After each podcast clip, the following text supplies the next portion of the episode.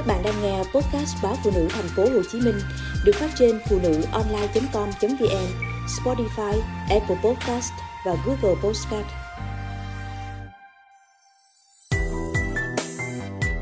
Tỏa sáng ngay cả khi chỉ sống một mình.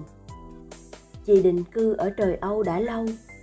Ở đây, chị nhìn thấy nhiều phụ nữ tuổi xế chiều nhưng vẫn đẹp, thời thượng và cuốn hút. Chị nghĩ thầm, chắc hẳn những người phụ nữ ấy phải có cuộc sống gia đình viên mãn, với chồng thành đạt và con cái ngoan ngoãn. Nhưng không, rất nhiều người trong số họ tỏa sáng ngay cả khi chỉ sống một mình. Mới đây, chị đảm nhận vị trí tuyển dụng. Hai sếp của chị, hai người phụ nữ quyền lực, quyết đoán và lạnh lùng trong công việc, nhưng lại có trái tim ấm áp. Họ biết chị có con nhỏ nên ưu tiên sắp xếp cho chị thời gian làm việc phù hợp. Điều khiến chị nể phục hơn cả là lúc nào trông họ cũng đẹp, tự tin và tỏa ra thứ năng lượng tích cực dồi dào. Tết vừa rồi, chị và hai người sếp ngồi trò chuyện cùng nhau. Chị vui miệng hỏi sếp, giao thừa của các bà chắc hẳn rất tuyệt. Bà đã ngồi cùng gia đình, nhâm nhi ly rượu vang, rồi hàng huyên những chuyện đã qua trong năm cũ chứ? Hai sếp nữ của chị trả lời, không, từ lâu chúng tôi sống chỉ có một mình. Chị ngớ người ra, biết mình bị hố. Chị vội chữa thẹn, một mình cũng tuyệt mà. Bà sẽ có thời gian lắng nghe bản thân và chiều chuộng mình nhiều nhất có thể. Các sếp của chị tán đồng, bạn nói phải lắm. Khi ở một mình, phụ nữ không bị phân tâm và sống cuộc sống của người khác. Hay chí ít cũng không phải sống theo cách người khác mong muốn. Chị trăn trở suốt ngày hôm ấy. Hóa ra, đời sống ung dung tự tại mà hai người phụ nữ lâu nay chị thần tượng lại là nỗi lo sợ mơ hồ của chị từ khi bước vào đời sống hôn nhân. Chị sợ rằng người chồng bấy lâu mình đầu gối tay ấp, có lúc nào đó, vì lý do nào đó, bỏ chị bơ vơ một mình. Rồi hai đứa con vốn độc lập sớm trong môi trường giáo dục ở đây đến lúc đủ lông đủ cánh, sẽ rời bỏ chị và bay tới một nơi chúng cho là phù hợp.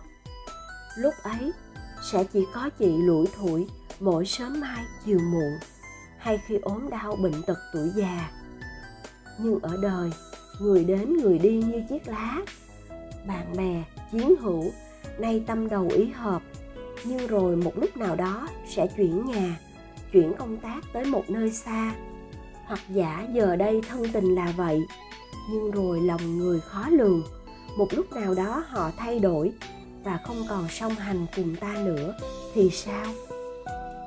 Lúc ấy phụ nữ không thể ngồi oán trách lòng người bạc bẽo hay than khóc cho số phận hẩm hiu của mình. Mối quan hệ chí cốt hơn, đó là những người thân yêu gắn bó nhất với phụ nữ, chồng, con. Rốt cuộc có phải là mối quan hệ bất biến không? Chị đồ là không bởi chồng mình đấy, yêu thương tôn trọng nhau ở thì hiện tại.